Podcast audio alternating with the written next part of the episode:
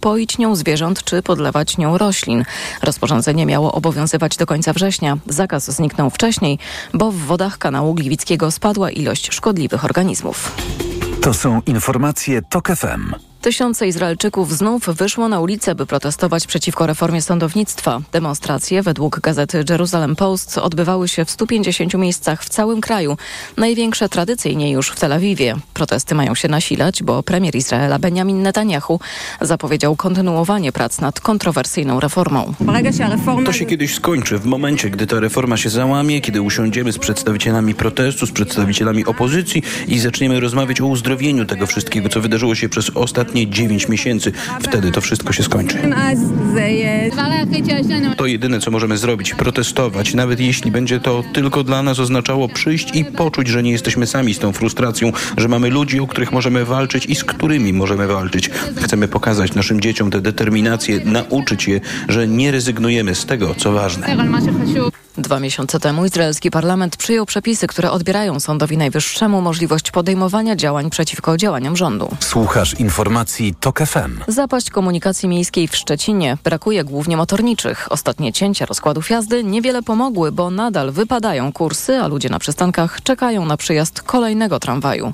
Sebastian Wierciak. Urealnienie rozkładów jazdy miało spowodować, że tramwaje będą jeździć rzadziej, ale na pewno przyjadą. Tymczasem tylko w środę odwołano 154 kursy. Prezes tramwajów szczecińskich Krystian Wawrzyniak rozkłada ręce. Nam brakuje około 40 motorniczych. Dla nas fatalnym okresem, gdzie straciliśmy, była pandemia. Przez okres dwóch lat mieliśmy zakaz organizowania kursów i kształcenia motorniczych w tym zakresie. Kursy wróciły, ale brakuje chętnych. O powrót proszeni są nawet emeryci. Może przyjść, nawet może jak chcę, to może miesiącu jeździć 20, 30, 40 godzin. Bo nie oszukujmy się, doświadczenie tej pracy w wieku osób już takich, no w kwiecie wieku, no jest męczące. Ten czas reakcji, spostrzegawczość i tak dalej ma swój wpływ. Trwają także prace nad tym, by uznawać kwalifikacje uchodźców z Ukrainy, tak by mogli zasilić kadry.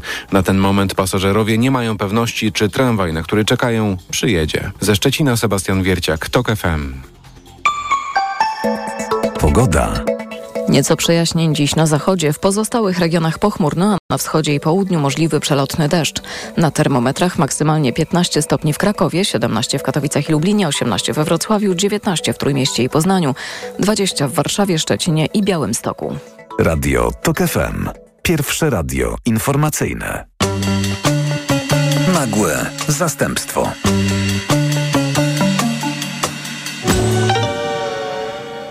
Czy pamiętacie czasy, kiedy lewica pod rozmaitymi postaciami zajmowała się krytyką globalizacji, proponując w zamian pojęcia alterglobalizmu i z dumą podając przykład brazylijskiego Porto Alegre? Wydawało się wtedy, w czasach młodej Naomi Klein i pierwszych politycznych triumfów zielonych, że to właśnie lewica dotrze do masowego wyborcy z przekazem troski o jego najbardziej bezpośrednie, lokalne, może nawet nieco prowincjonalne dobro, jego rozumienie świata, w którym istnienie globalnych wpływów jeszcze się nie zaznaczyło, nawet jeśli już było przez te wpływy określane. Tak się jednak nie stało. Lewica zajęła się wykluczonymi, ale głównie tymi, których sama za wykluczonych uznała i rozpoznała. Przestała widzieć wykluczenie tam, gdzie nie było jeszcze na nie nazwy. Nie szukała ani tej nazwy, ani tych nowych buntowników, którzy nie wyjdą na ulicę, ale chętnie udzielają się na rozmaitych rozproszonych forach internetowych. Znalazły ich za to nowe partie, potomkinie ruchów ultraprawicowych, tak zwanych neofaszystowskich i neonazistowskich. Sukcesy hiszpańskiej partii Vox i Santiago Abascala, czy braci Włochów z ich wyjątkowo sprytną i skuteczną Giorgią Meloni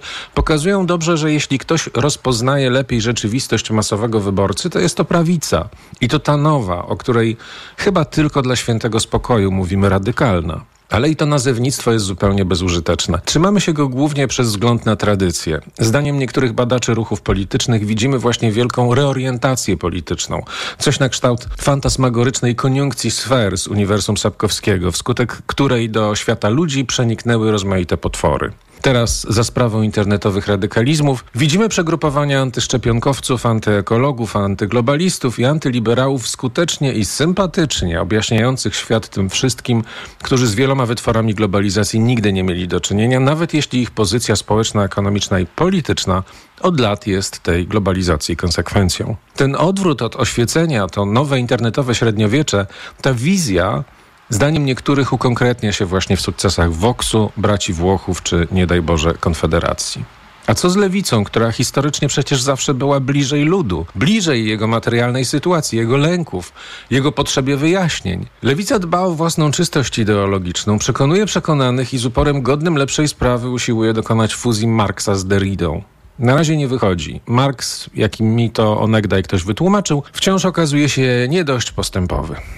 Co przez to rozumiem? No chyba właśnie to, że antywykluczeniowa lewica zajmuje się w gruncie rzeczy wykluczaniem tych, którzy starają się modyfikować jej kurs. Ceny za ten kurs wypluwają właśnie kolejne maszynki wyborcze. Nagłe zastępstwo. Jakub Janiszewski przy mikrofonie, a ze mną w studiu Mateusz Macini, współpracownik polityki i Gazety Wyborczej. Dzień dobry. Dzień dobry, dzień dobry Państwu. Będziemy rozmawiali Właściwie będziemy rozmawiali o ruchach skrajnie prawicowych w dzisiejszej Europie. E, sporo pojawia się ostatnio takich sformułowań, myślę, że nie, nie właśnie na ile przemyślanych. Europa brunatnieje, Europa się faszyzuje.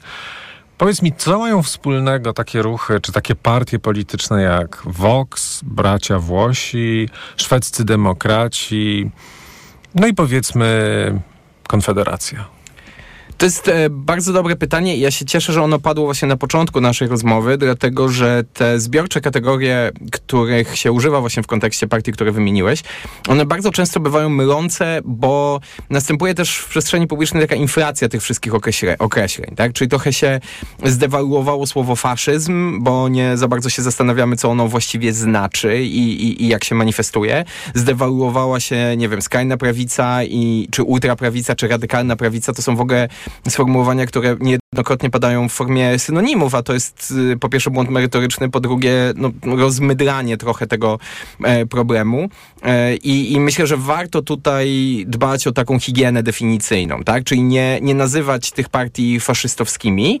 One niekiedy mają elementy swoich programów, które można zdefiniować fa faszystowskimi, no ale nie zapominajmy, że w faszyzmie wnętrze, czyli ideologia, jest tak samo ważna jak forma, czyli jakby sposób manifestacji tego, tak?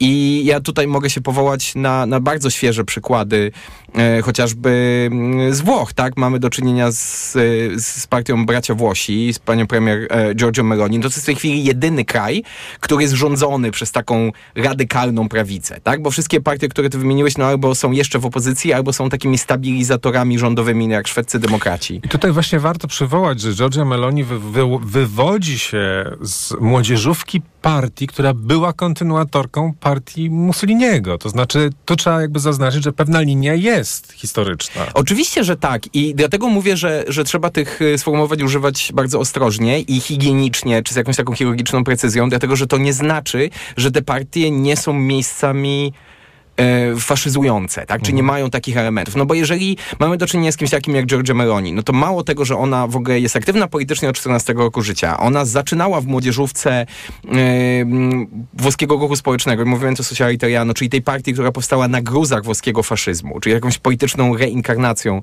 e, dwudziestolecia faszystowskiego.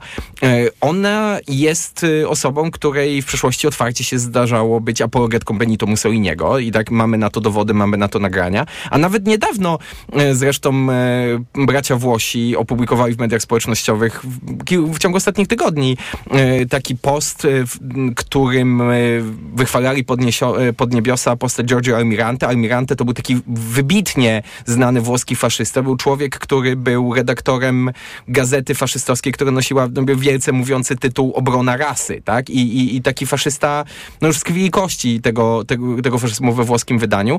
Natomiast ja w takiej sytuacji i już trochę porządkując to, o czym mówię, właśnie zaraz przechodząc do tego, co te partie mają e, wspólne ze sobą, e, ja w takich sytuacjach zawsze pytany o definicję faszyzmu przywołuję taki tekst, który dla mnie osobiście jest jakimś tekstem założycielskim e, w rozważaniach o prawicy radykalnej i to jest taki esej, który Umberto Eco opublikował w 1995 roku na łamach New York Review of Books i to się nazywa Wieczny Faszyzm.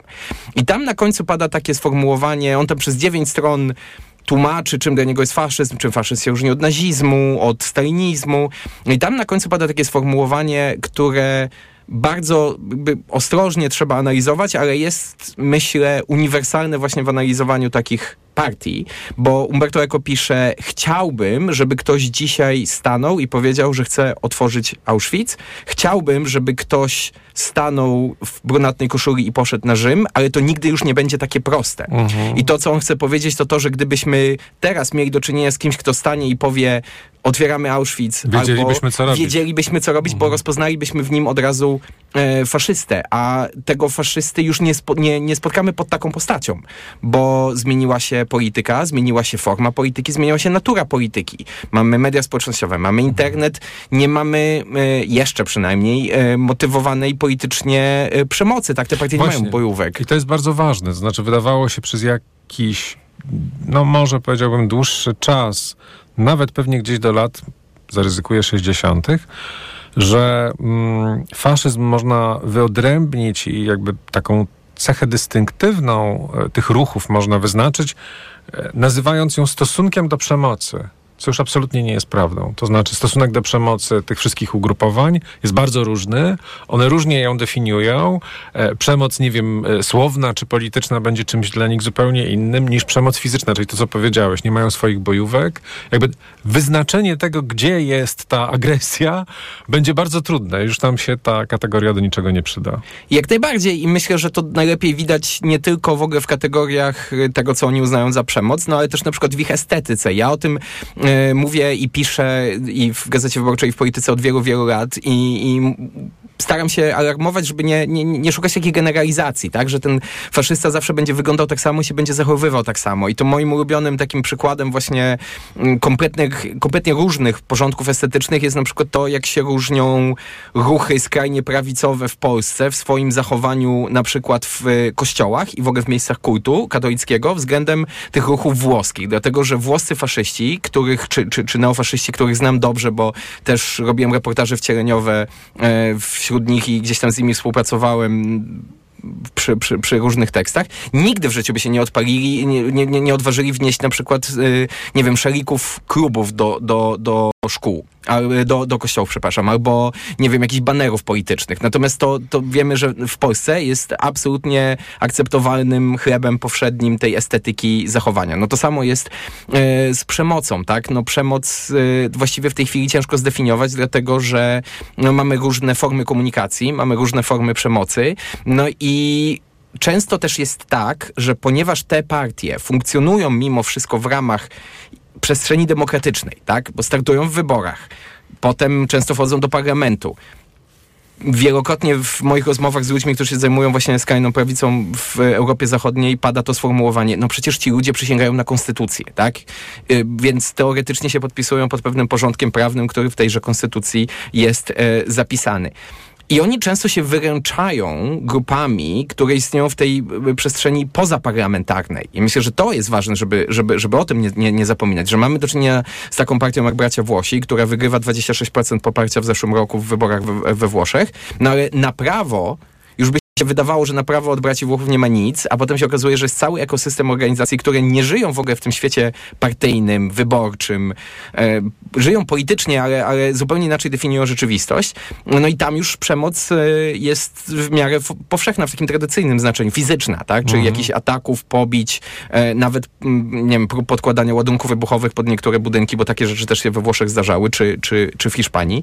E, więc ten stosunek do przemocy, on bywa różny, ale on jest bardzo często ukrywany, co nie znaczy, że go nie ma. Bo to jest, znowu, nawiążę do Umberto Eco, to, że to w środku cały czas będzie wyglądało tak samo, to nie znaczy, że na zewnątrz będzie miało tą samą manifestację.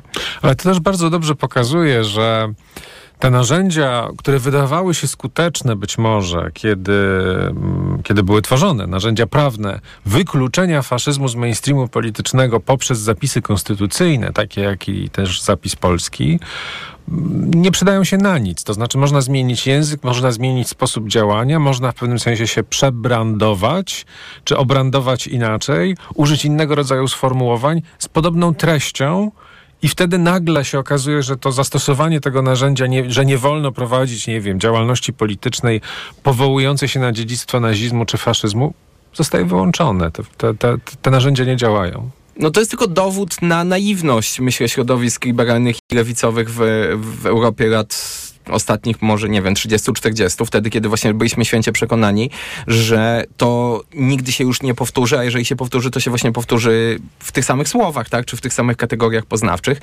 E, no to znowu przytoczę taki przykład z Włoch, który myślę doskonale ilustruje to właśnie, o czym ty powiedziałeś, tak, że e, w momencie, w którym Giorgia Meloni e, już wychodziła na czoło, czy stawała się w ogóle faworytką tego wyścigu e, o zwycięstwo w wyborach parlamentarnych w zeszłym roku e, we Włoszech.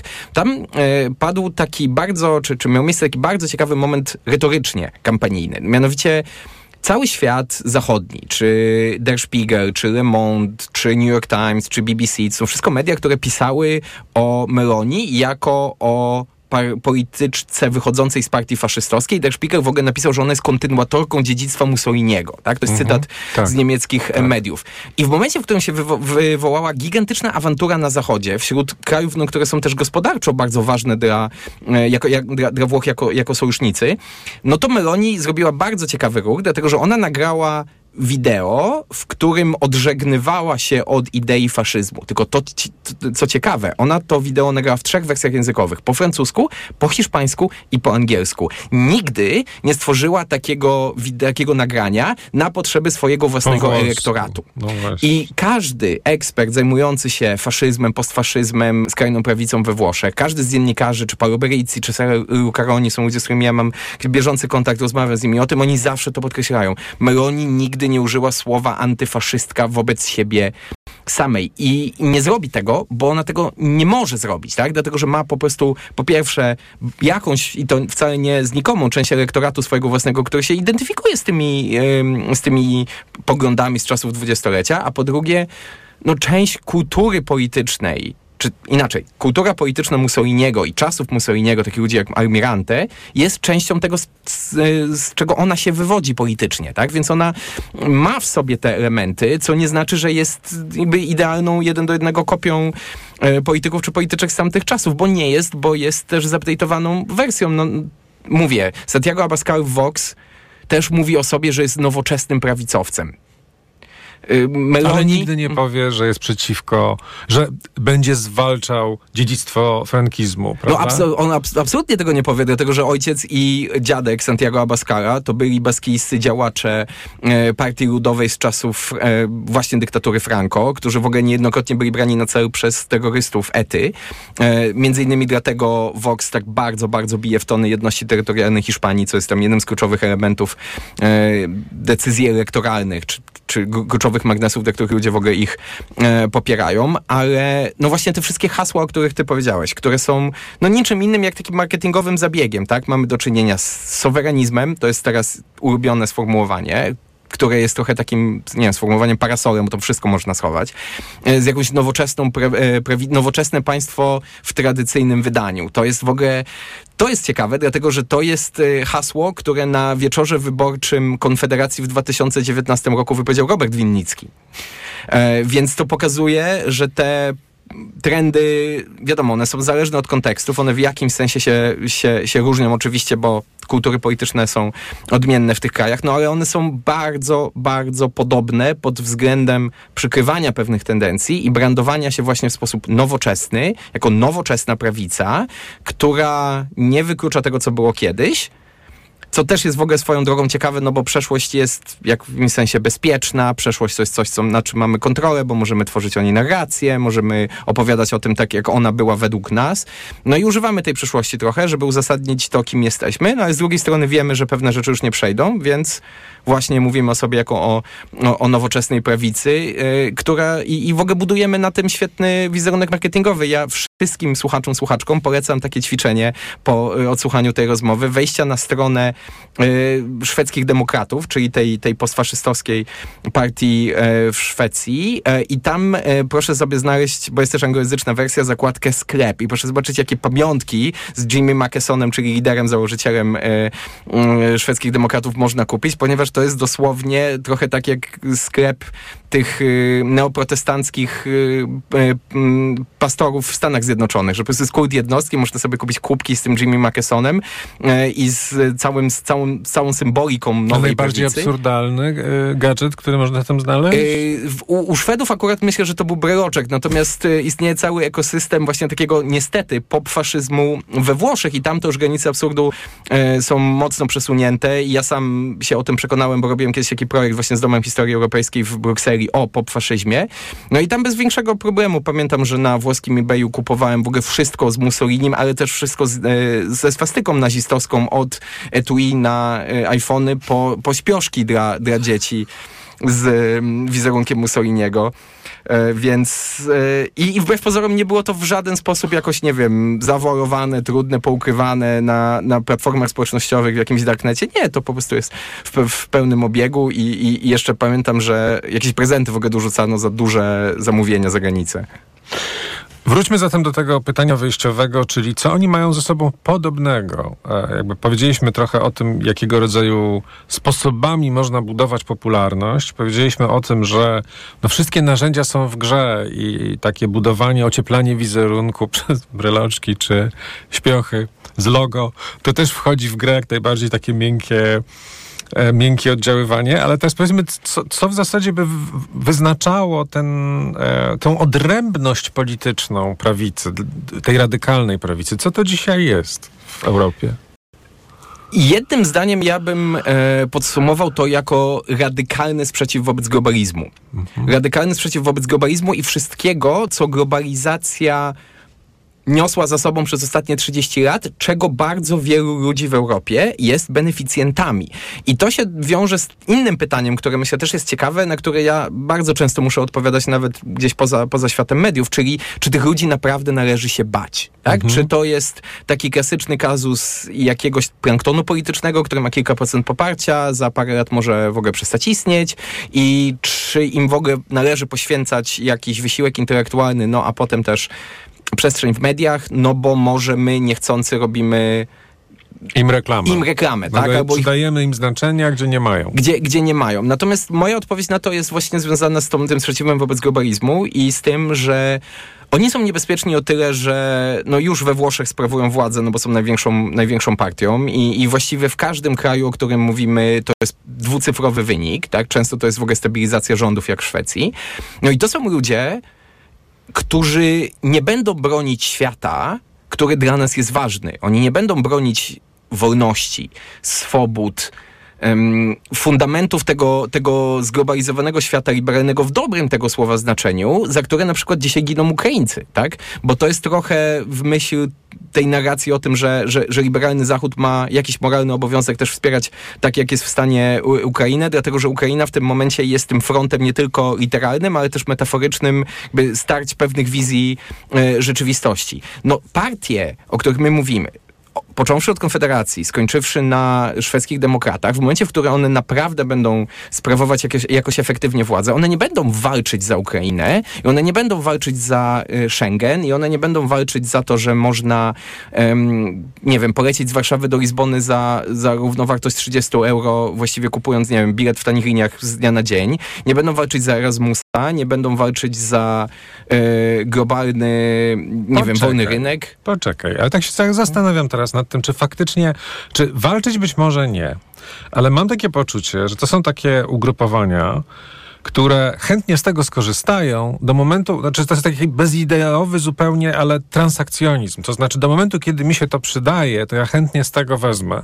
To jest trochę Georgia Meloni, która wzywa Ursulę von der Leyen na Lampedusę, bo to jest jej przydatne.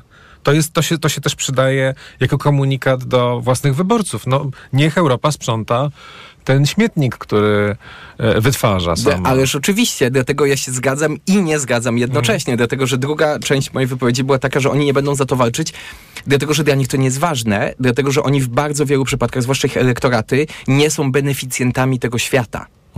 E, Na zasadzie... I masz, masz Albo nie rację. widzą, gdzie są beneficjentami. Albo nie tego widzą, gdzie są, albo często też literalnie nie są, tak?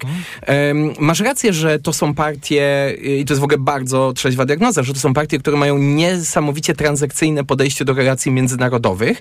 Nie wierzą za bardzo w multilateralizm, dlatego że wiadomo, no w multilateralizmie ciężej o dobry deal niż w relacjach jeden do jednego. E, I to na przykład bardzo, bardzo mocno wybrzmiewa w wypowiedziach polityków Konfederacji dotyczących e, właśnie spraw zagranicznych. E, ja tu wiadomo, mogę się powołać na to, do- co wiemy wszyscy, ale też na moje jakieś rozmowy, e, bo regularnie rozmawiam z, z politykami Konfederacji właśnie o ich planach, e, o, czy o ich wizji Europy. No i tam panuje e, taki protekcjonizm gospodarczy wyniesiony właściwie na ołtarz, tak? To jakaś apoteoza tego narodowego interesu, ale rozumianego właśnie w kategoriach ekonomicznych, pozbawiona szerszej perspektywy, tak? Bo na przykład jak się posłucha niektórych polityków Konfederacji, to oni, oni nie mówią wprost, że Polska powinna przestać pomagać Ukraińcom, tylko że ta relacja powinna być czysto transakcyjna, tak? Czyli poparcie do Ukrainy na przykład w zamian za gwarantowany udział w rekonstrukcji. Tak? No ale to potem ma swój drugi koniec, no bo tak samo mówią o Rosji, tak? Że Rosja jest jakimś ważnym partnerem handlowym dla Polski, więc w naszym interesie powinna być jakaś normalizacja, jakaś forma normalizacji czy wznowienia tych stosunków właśnie e, handlowych. Dlatego myślę, że jeżeli to się wszystko zbierze w jedną całość, no to to nie może funkcjonować na poziomie, na którym funkcjonuje właśnie ten gigantyczny projekt europejski, którego no, jesteśmy beneficjentami, tak? No bo Vox dogada się z Meloni, a AfD się dogada ze szwedzkimi demokratami, ale oni wszyscy razem się nie dogadają na tym, co co pcha Europę do przodu od, Tak. od, od, 50, od 70 lat właściwie. To prawda, ale równocześnie zaczynam się zastanawiać nad tym, co na przykład takie AfD może zaproponować przemysłowi motoryzacyjnemu niemieckiemu, który jest jako żywo beneficjentem globalizacji, żyje z niej. Czy w ogóle model gospodarczy oparty na eksporcie, e, niemiecki model gospodarczy jest modelem, który korzysta, i to jest mało powiedziane, że korzysta z globalizacji, co taka partia radykalna, jak AfD może w tym wypadku zaproponować? No co, radykalny odwrót? Będziemy na własne potrzeby produ- produkowali? Będziemy, przeniesiemy całą produkcję do nas?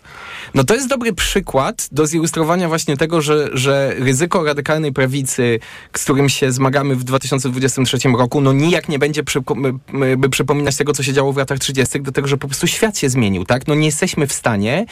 Ale wtedy nie chodziło o globalizm. no wtedy nie, nie chodziło o globalizm, no ale też chodziło o jakąś formę walki z establishmentem, tak?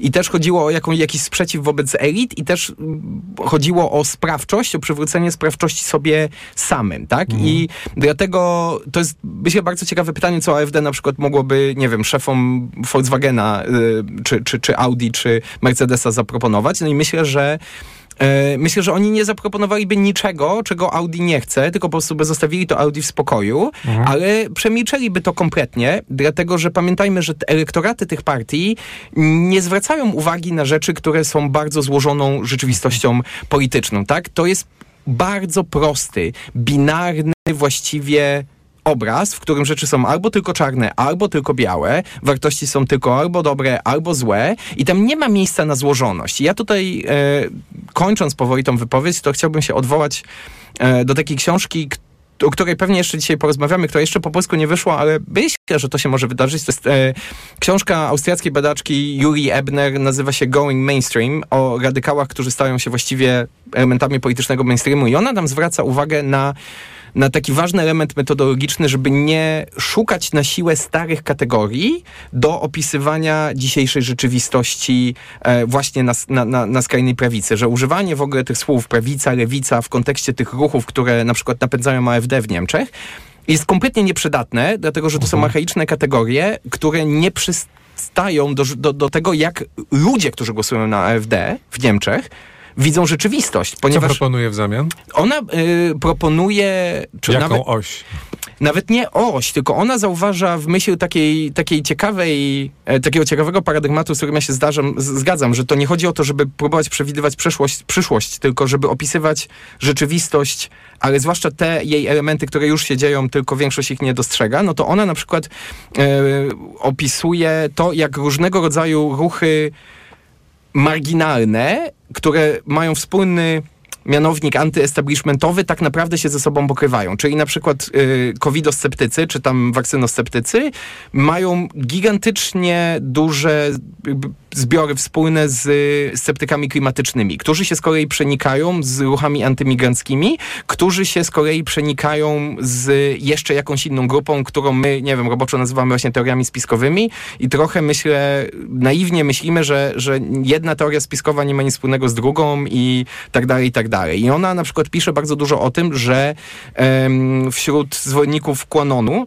w Stanach e, jest bardzo ciekawy zwrot prochiński teraz, co jest w ogóle teoretycznie sprzeczne, dlatego że przecież Trump, którego oni popierali, był bardzo antychiński. No ale teraz izolacjonizm, sprzeciw wobec wojny, wobec w ogóle pomagania Ukrainie. No i się okazuje, że jednak ci Chińczycy są na rękę e, amerykańskiej, e, amerykańskiej prawicy. I ona na przykład mówi, że w ciągu najbliższych kilku lat, jej zdaniem, bo już, już powstają kompletnie nowe ideologie, które będą całkowicie hybrydowe, gdzie te marginalizacje będą się na siebie nakładać i wspólnym mianownikiem będzie w ogóle sprzeciw wobec systemu, który istniał przez ostatnie 40-50 lat na świecie, czyli właśnie liberalnej demokracji, jakiegoś e, antyestablishmentu, ale nie szukajmy w tym na siłę właśnie, nie wiem, konserwatyzmu albo e, takich tradycyjnych idei światopoglądowych, dlatego że no, na przykład bardzo wielu ludzi, którzy, ona pisze o Turyngii jako takim regionie w Niemczech, który, który jest jakimś tam punktem zapalnym,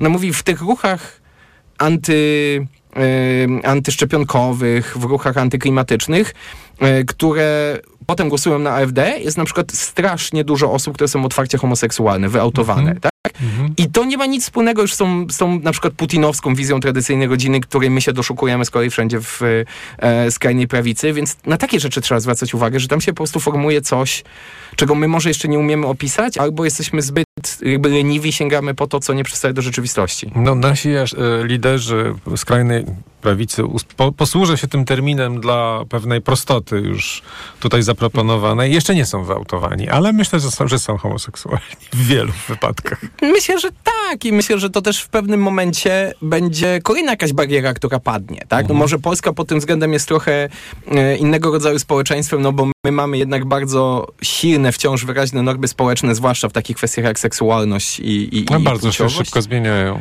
E, no dlatego mówię, że moim zdaniem niedługo mhm. to też już stanie się absolutną normą, że będziemy mieli, nie wiem, liderów partii skrajnie prawicowej, mhm. jakkolwiek ona się będzie nazywać wtedy, którzy będą w ogóle otwartymi, e, wyautowanymi homoseksualidami, liderów, liderki, e, bo to już nie będzie tematem, tak? Dlatego ja na przykład nie wiem, obserwując też ruch narodowy w Polsce, który też dobrze znam, bo, bo, bo badam i śledzę go i piszę o nim od wielu lat, widzę, że y, jakby mylne jest cały czas przypisywanie już w tej chwili na tym etapie dużego znaczenia temu ruchowi narodowemu w Polsce, no bo ruch narodowy, czy na przykład to narodowe skrzydło Konfederacji, no zostaje daleko w tyle, tak? Do tego, że ono jest właściwie kurczowo przytrzymane do tych tradycyjnych norm społecznych, które wcale nie są paliwem tych y, y, ruchów prawicowych, tak? To mhm. ja rozumiem, że Georgia Meloni może mówić, że ona jest przede wszystkim katoliczką kobietą i soweranistką, tak? Bo to, tym hasłem gdzieś tam się reklamowała w czasie kampanii e, wyborczej, e, ale e, na przykład Vox, tak? Vox, kolejny, kolejny ciekawy przykład. E, są bardzo ciekawe badania, szczegółowe badania z Uniwersytetu w Kordobie o o tym, kto głosuje na Vox i, jakie są krzyżówki elektoralne i przez wiele, wiele lat tak rzeczywiście było. Utrzymywała się taka fama, że to jest partia jedności terytorialnej, tak? Że, mhm. że spójność języka hiszpańskiego, dominacja języka hiszpańskiego i sprzeciw wobec separatyzmu głównie w Katalonie, też w kraju Basków, no to było to, co było głównym czynnikiem przyciągających ludzi do Vox. Teraz już tak nie jest. E, najważniejszym punktem programu dla, zwłaszcza młodych mężczyzn, którzy głosują na Vox, jest sprzeciw wobec feminizmu i sprzeciw wobec, um, wobec y, praw kobiet przy jednoczesnym takim mówieniu o rzeczach, które by się wydawały jakby częścią lewicowego dyskursu, czyli my, do nie, my nie chcemy więcej praw kobiet, no bo przecież mężczyźni też bywają ofiarami przemocy e, domowej, czy jakiejkolwiek innej formy e, przemocy. Dlaczego mamy kobiety wyróżniać z tej, mm -hmm, z tej grupy? Mm -hmm, no to jest mm -hmm. trochę tak, jak było Black Lives Matter, a potem All Lives Matter, co było tylko i mhm. wyłącznie przykrywką tak. dla, dla, dla jakiegoś tam białego supremacjonizmu w Stanach Zjednoczonych. E, zastanawia mnie teraz taka rzecz, znaczy właśnie to, co powiedziałeś przed chwilą, oznacza, że główną taką osią, która mm, jest jakoś ważna przy rozumieniu i wyróżnianiu tych, tej nowej radykalnej prawicy, to jest stosunek do establishmentu i stosunek do władzy, do różnych form władzy, tak? Łącznie z taką władzą, która teoretycznie wydaje się apolityczna, czyli władzą wynikającą e, z, powiedziałbym, ustaleń naukowych, czyli akurat w, w, przypadek szczepionek jest dobry, prawda? Czy pewnego konsensusu wokół nauk medycznych. Oni też jakby do tego mają stosunek taki nieufny. Mają nieufne dlatego, że oni uznają w ogóle cały porządek naukowy jako integralną część globalizmu, mhm. tak? I, I to jest trochę tak...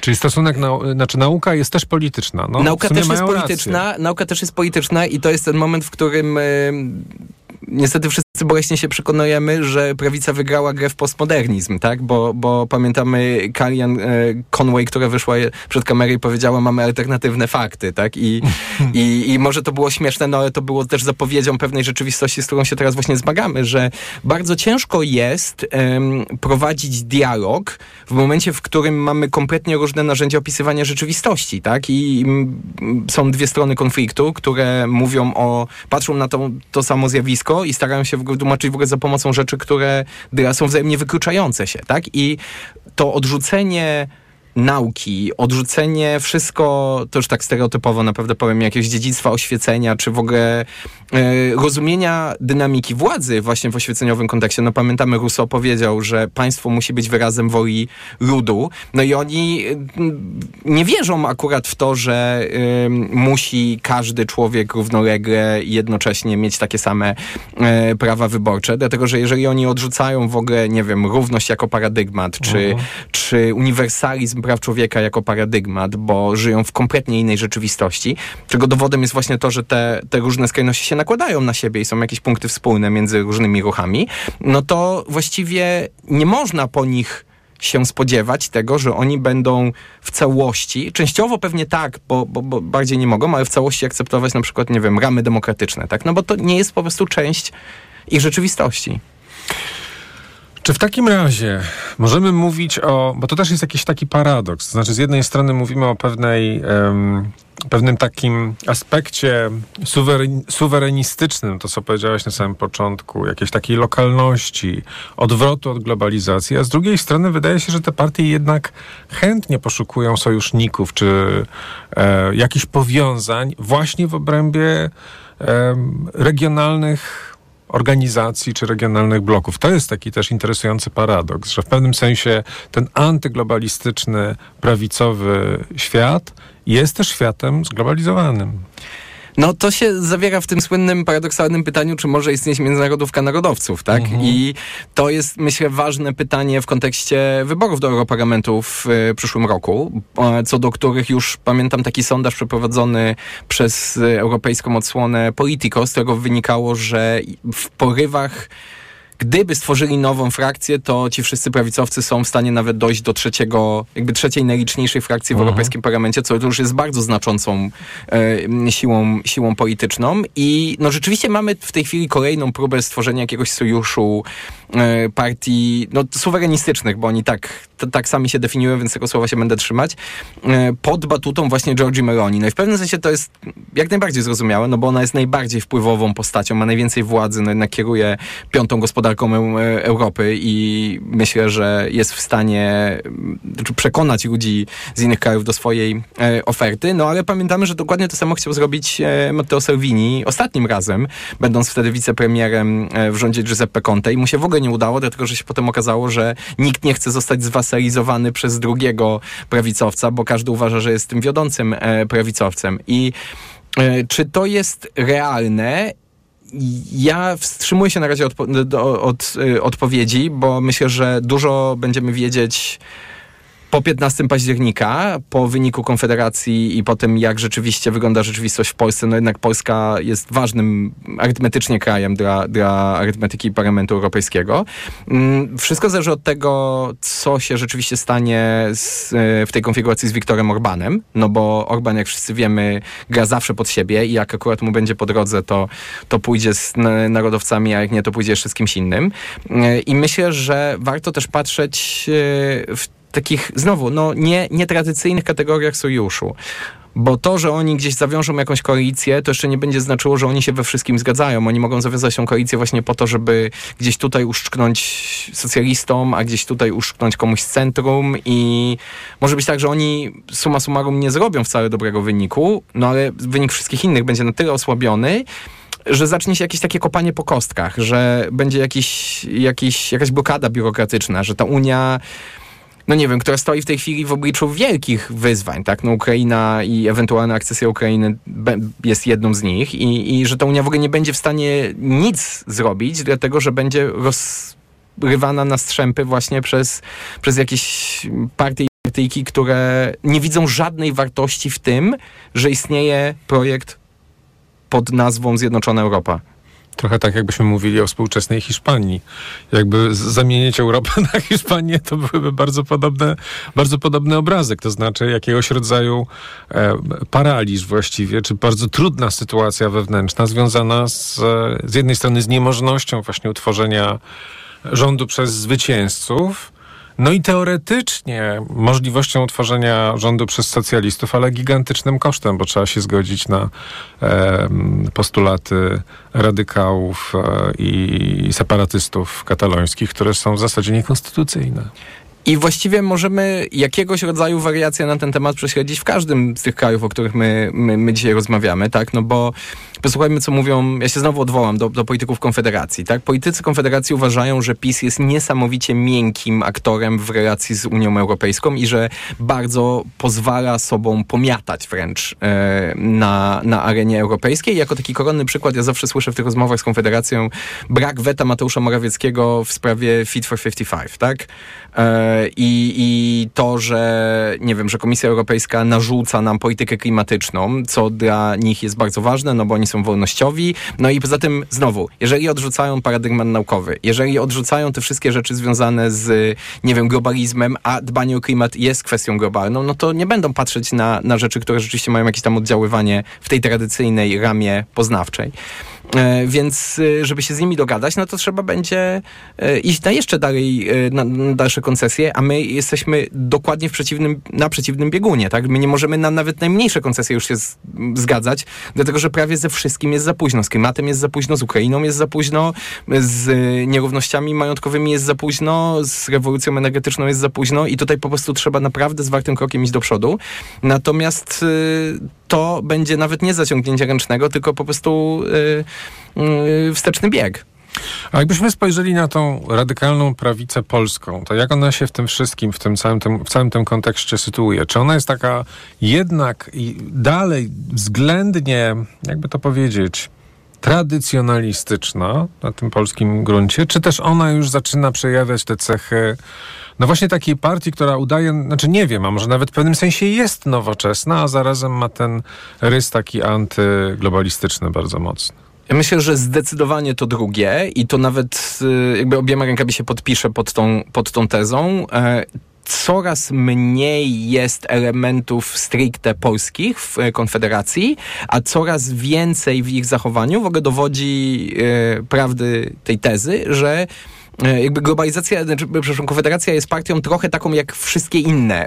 Na takiej zasadzie, że właśnie jest partią sprzeciwu globalizacyjnego, jest partią jakiejś formy wykluczenia, bo to nie zawsze jest wykluczenie materialne. We Włoszech to jest wykluczenie materialne, bo to są raczej ci ubożsi e, wyborcy, którzy głosowali na, na, na braci Włochów. W, w przypadku Konfederacji to nie do końca jest prawda i to też od wielu lat widzimy, że na przykład na Marszu Niepodległości się pojawiali menadżerowie średniego szczebla z korporacji w, wielu, w licznych grupach.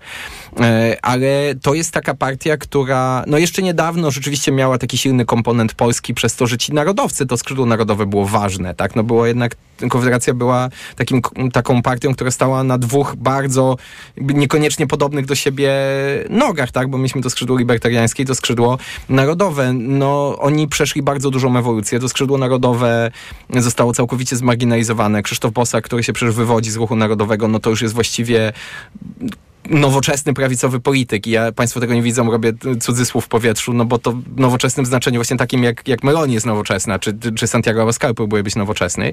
I ja też uważam w ogóle, że, że Konfederacja nie jest produktem polskiej rzeczywistości. W sensie ona jest bardziej już produktem e, tego, że Polska stała się elementem światowej rzeczywistości i nie ma nic idiosynkratycznego. To jest, ja się strasznie, strasznie denerwuję, jak słyszę właśnie te opowieści pod tytułem, że to, nie wiem, Donald Tusk wyhodował Konfederację albo Jarosław Kaczyński wyhodował Konfederację. Nie, no to Konfederację wyhodował fakt, coraz większej insercji Polski w procesy globalizacyjne i my zaczynamy mieć takie same problemy, jakie ma społeczeństwo w Szwecji i społeczeństwo we Francji, i społeczeństwo we Włoszech, więc siłą rzeczy też mamy po prostu podobne partie. Ale mm, chciałem zrozumieć lepiej, dlaczego to się tak stało, że ten język alterglobalistyczny czy antyglobalistyczny, alter to on kiedyś był, który jakby w zasadzie bardziej pasował do ruchów progresywnych, lewicujących czy nawet i lewackich, stał się nagle właściwie orężem no takiej właśnie prawicy, która mówi, że broni tego szarego człowieka. Co tu, co tu zaszło? To znaczy,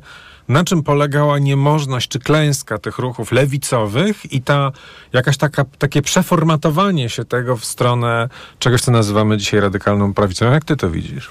Bardzo się cieszę, że padło to pytanie, dlatego że tu znowu mogę się, się, się posiłkować źródłami, czy właśnie książką Julii Ebner. Ona tam używa takiego zdania, które jest doskonałą maksywą do, do, do odpowiedzi na to pytanie. Mianowicie prawica zmonopolizowała ideę buntu, która była z drugiej strony Hmm. zawsze permanentnym elementem e, ruchów lewicowych, tak? No jednak kojarzyliśmy zawsze te ruchy, nie wiem, studenckie, marksistowskie, 68 rok, właśnie z buntem wobec, nie wiem, hierarchii rzeczywistości. dobrze, ale to teraz od razu ci się mhm. właduje z kontrą lokalną, tak. polską, no bo bunt w Polsce, jeżeli popatrzymy na to, kto wychodził na ulicę, to głównie wychodzili ludzie, którzy jednak sytuują się jako antyprawica, antypisowska. Czyli jak popatrzymy na te największe demonstracje w Polsce, to nie były demonstracje prawicowe. To jest wszystko prawda, pod warunkiem, że rozumiemy bunt jako wychodzenie na ulicę, a nie jako indywidualny a, sprzeciw wobec sposób. rzeczywistości. Mhm. Tak, to mówimy o czyli, koncepcji mhm. buntu, czyli właśnie tego... Yy, Bunt, do... czyli w ogóle nie uczestniczenie w pewnym sensie w przestrzeni Albo tworzenie alternatywnej rzeczywistości okay. na swoje mhm. własne potrzeby. No bo ja nie przez przypadek używam tego, tej analogii do, do protestów studenckich 68 roku, tak? Bo to byli młodzi ludzie, którzy wychodzili na ulicę, bo wtedy nie można było inaczej tak, się buntować, tak, jak nie było innych tak, przestrzeni, tak. dzisiaj jest internet. Natomiast tak. Y, no znowu, Julia Ebner i wielu innych Siedzenie badaczy. w domu było tym, tak. czego od nich oczekiwano, a teraz rozumiem, że w pewnym sensie buntujesz się najbardziej tak. w internecie. Buntujesz się najbardziej w internecie, dlatego że te kanały są kompletnie nie, nieregulowane, niekoncesjonowane, mhm. zwłaszcza takie platformy jak Discord, czy Reddit, czy 4chan, 8chan, już tam można mnożyć w nieskończoność. E, I, I znowu, Julia Ebner, do której się już kilkakrotnie odwołałem, której pierwsza, e, pierwsza książka o radykałach w Europie wyszła po polsku akurat nakładem wydawnictwa tygodnika Polityka, to mogą sobie Państwo odszukać kilka lat temu. E, no ona bardzo dużo też takich prac wcieleniowych robiła w internecie na tych forach incelskich, skrajnie prawicowych, e, antyglobalistycznych i tak dalej. I tam właśnie pada na różne formy emanacja tego, tak, że to jest bunt wobec rzeczywistości e, i to jest idea przynależności do jakiegoś ruchu, który nie ocenia. Jeżeli jesteś jakimś wyrzutkiem, chodź do nas, my ci wytłumaczymy, jak stać się lepszy, tak? Jest przecież cała ta toksyczna męskość i cała ta idea, której emanacją jest Andrew Tate, tak? Czyli jak być takim prawdziwym samcem alfa, tak? Mm. E, i, I ona dość dużo miejsca poświęca właśnie na te analizy e, czy przyczyny, szukanie przyczyn klęski lewicy i, i, i mówi właśnie o tym buncie, e, bo na prawicy jest paradoksalnie duża większa inkluzywność, tak? bo przyjmujemy każdego, kto jest w jakiś sposób marginalizowany, potem go oczywiście uczymy sprzeciwu wobec wszystkich innych y, ruchów jednocześnie. Natomiast problem, jaki ma lewica, no to jest problem, który my chyba widzimy z lewicą również w Polsce, czyli to, są y, permanentna olimpiada, czy permanentne igrzyska purytanizmu ideologicznego i jedyne, czym się tak naprawdę te ruchy zajmują, to definiowanie, kto jest tak naprawdę prawdziwym, ideologicznie tak, tak. czystym tak. To jest niesamowite. Znaczy, rzeczywiście, członkiem tej, tej społeczności. Usłyszałem ostatnio takie zdanie, e, ktoś zażartował, że lewica mnoży się przez podział i to jest prawda. To znaczy rzeczywiście e, Gdzieś w lewicowym biosie jest tendencja do mówienia, kto jest tą prawdziwą, a kto udawaną.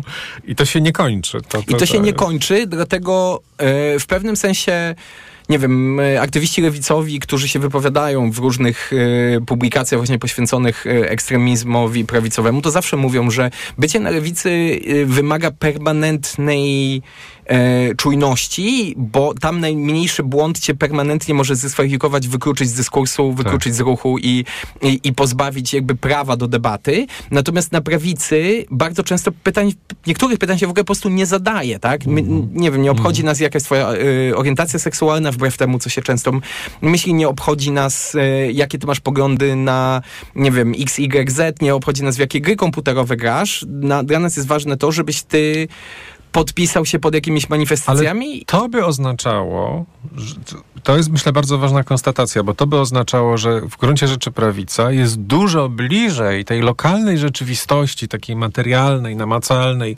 dostępnej jakby każdemu, niż właśnie ruchy lewicowe czy liberalne, które są dużo bardziej Rzeczywiście. widei. To jest, to jest, no ale to się wiąże ze wszystkim, o czym rozmawiamy. To się wiąże właśnie na przykład ze sprzeciwem z globali- przeciwko, przeciwko globalizmowi, tak? No bo ludzie, którzy są zaangażowani w takie ruchy, nawet pozaparlamentarne, już takie mówimy naprawdę radykalne, prawicowe, nie wiem, we Włoszech, w Hiszpanii, to z takimi ludźmi ja wielokrotnie rozmawiałem, no to są ludzie, którzy którzy na przykład nie dojrzewają w marzeniach, tak? Yy, których na przykład nastolatkowie, jak chodzą do szkoły, to oni nie marzą o tym, żeby zostać właśnie, nie wiem, kimś, kto będzie miał taką pracę, która będzie pozwalać na latanie co tydzień do innego kraju, albo nie marzą o tym, żeby być jakimś, nie wiem, ekspertem, tylko marzą o rodzinie, marzą o jakiejś formie stabilności, nie marzą o rzeczach abstrakcyjnych, marzą o rzeczach namacalnych, dlatego że ich problemy są bardzo często namacalne, bo wynikają właśnie albo z kwestii materialnych, albo z jakiejś innej formy wykluczenia. No ale być może, no właśnie, być może marzą o takiej formie pracy, o której wspomniałeś, to znaczy, która jakby daje te profity, tylko w którymś momencie czują, że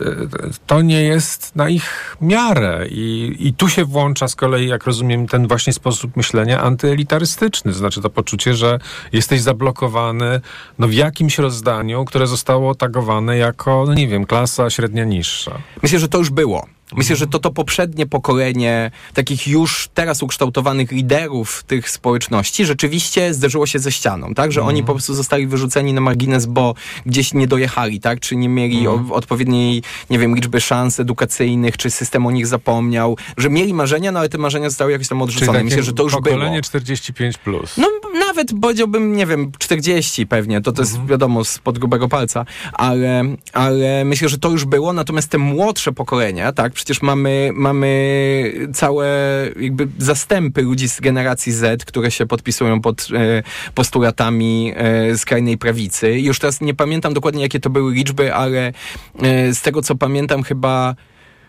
ponad 50% brytyjskich chłopców w wieku, znaczy młodych mężczyzn w wieku 18-24 lata uważa, że feminizm bardziej szkodzi niż pomaga. E, I Ale co oni przez to rozumieją? no rozumieją, że, że emancypacja praw kobiet, czy w ogóle walka o prawa ko- kobiet przynosi więcej szkody niż pożytku całemu społeczeństwu. No bo być może czują, że jednak równość już jest, a dalej się mówi tylko o kobietach, a o nich nie. Tak? Tak, tak, no w pewnym sensie tak. Oni może nie mają aparatu, żeby to nazwać, no ale, ale chłopcy, chłopcy, młodzi mężczyźni czują, że są zapomniani, tak? I potem dochodzi cała ta... Ale czekaj, bo, czy, bo to jest bardzo ważny punkt, bo to kolejny. Znaczy ja rozumiem, rozumiem, co może nimi motywować, ale ciekawi mnie, czy to jest od razu, czy sądzisz, że to jest od razu jakiś, nie wiem... No czym też tak się teraz na gorąco nad tym zastanawiam. Przypuszczam, że oczywiście może to za, zagospodarować jakiegoś rodzaju radykalna prawica, o ile nie rozpozna tego też lewica jako pewien, pewne zjawisko, które, które już istnieje. No tak, ale lewica nie chce tego rozpoznać. Nie chce tego rozpoznać. Lewica nie jest No proaktywna nie w tych ruchach. Lewica nie szuka w miejscach, w Które których są niewygodne. które są niewygodne, y, zwłaszcza tak światopoglądowo niewygodne, tak? To y, no, już Mhm. użyję jakiejś takiej, nie wiem, bardzo eklezjarnej terminologii, no ale le- lewica nie ewangelizuje, tak? Nie szuka, nie wychodzi. Ewangelizuje, ale nie jest zainteresowana tym, którzy mówią. No ewangelizuje tych, którzy już wierzą, no tak powiem, no. Tak. tak, to prawda. Więc, więc myślę, że to jest trochę, tro, trochę wtórne, no bo, no bo y, jeżeli my znowu mówimy, że lewica zapomniała o idei buntu, sprzeciwu, tak? Oddała go całkowicie prawicy. Jeżeli lewica y, jest wewnętrznie podzielona i trwają jakieś tam igrzyska właśnie tego, kto bardziej, kto mniej, wewnątrz, jakie są nurty y, i, i co wolno, czego nie wolno, natomiast no, to, co ja obserwuję na prawicy, a naprawdę spędzam z tymi ludźmi y, dużo czasu i też ich analizuję naukowo i patrzę na, na mikro i na makro, no to zawsze widzę, że tam jest po pierwsze poczucie wspólnoty, jakaś wspólna tożsamość, poczucie krzywdy, różnego rodzaju krzywdy, znowu to zaznaczam, nie szukajmy tych samych manifestacji, szukajmy tych samych mechanizmów, tak? E, no i właśnie przeświadczenie takie, no znowu, że, że ktoś nas okłamuje, tak? Że, że te mainstreamowe media kłamią, bo te mainstreamowe media są nastawione na ten dyskurs liberalny, tak? A co z Mhm. nami? A my się tu nie odnajdujemy.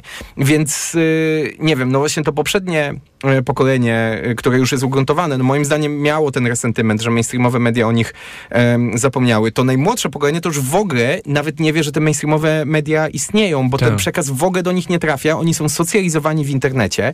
Każdy z Państwa, kto słucha tej rozmowy i ma małe dzieci, to doskonale wie, czy, czy nie wiem, dzieci w wieku dojrzewającym, to wie, wie, że bardzo łatwo jest pozwolić dziecku czy młodemu człowiekowi wejść w ekosystem, w którym no nie ma się innych bodźców, tak? Czy nie ma się innych źródeł rozpoznawania tego, co się dzieje na świecie, niż te istniejące w internecie. I jeżeli wszystko, co oni wiedzą, no to jest trochę taki, taka totalitarna wizja rzeczywistości, tak? No, nie wiem, mali chłopcy, którzy byli zapisywani do Hitlerjugend, ciężko ich winić za to, że byli nazistami, jeżeli wszystko, co oni wiedzieli o świecie, było opowiadane przez pryzmat nazizmu. No to tak samo, nie wiem, e, 18 czy 19-latkowie w Stanach Zjednoczonych, którzy wszystko, co wiedzą o świecie, wiedzą z Reddita i Forchana, trudno ich winić za to, że, że wierzą w, nie wiem, w e, QAnona, czy, czy są e, częścią Proud Boys czy innej bojówki.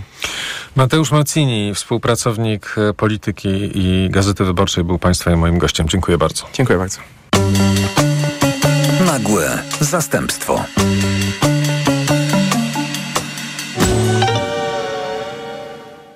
Reklama. RTV Euro AGD. Tylko do jutra.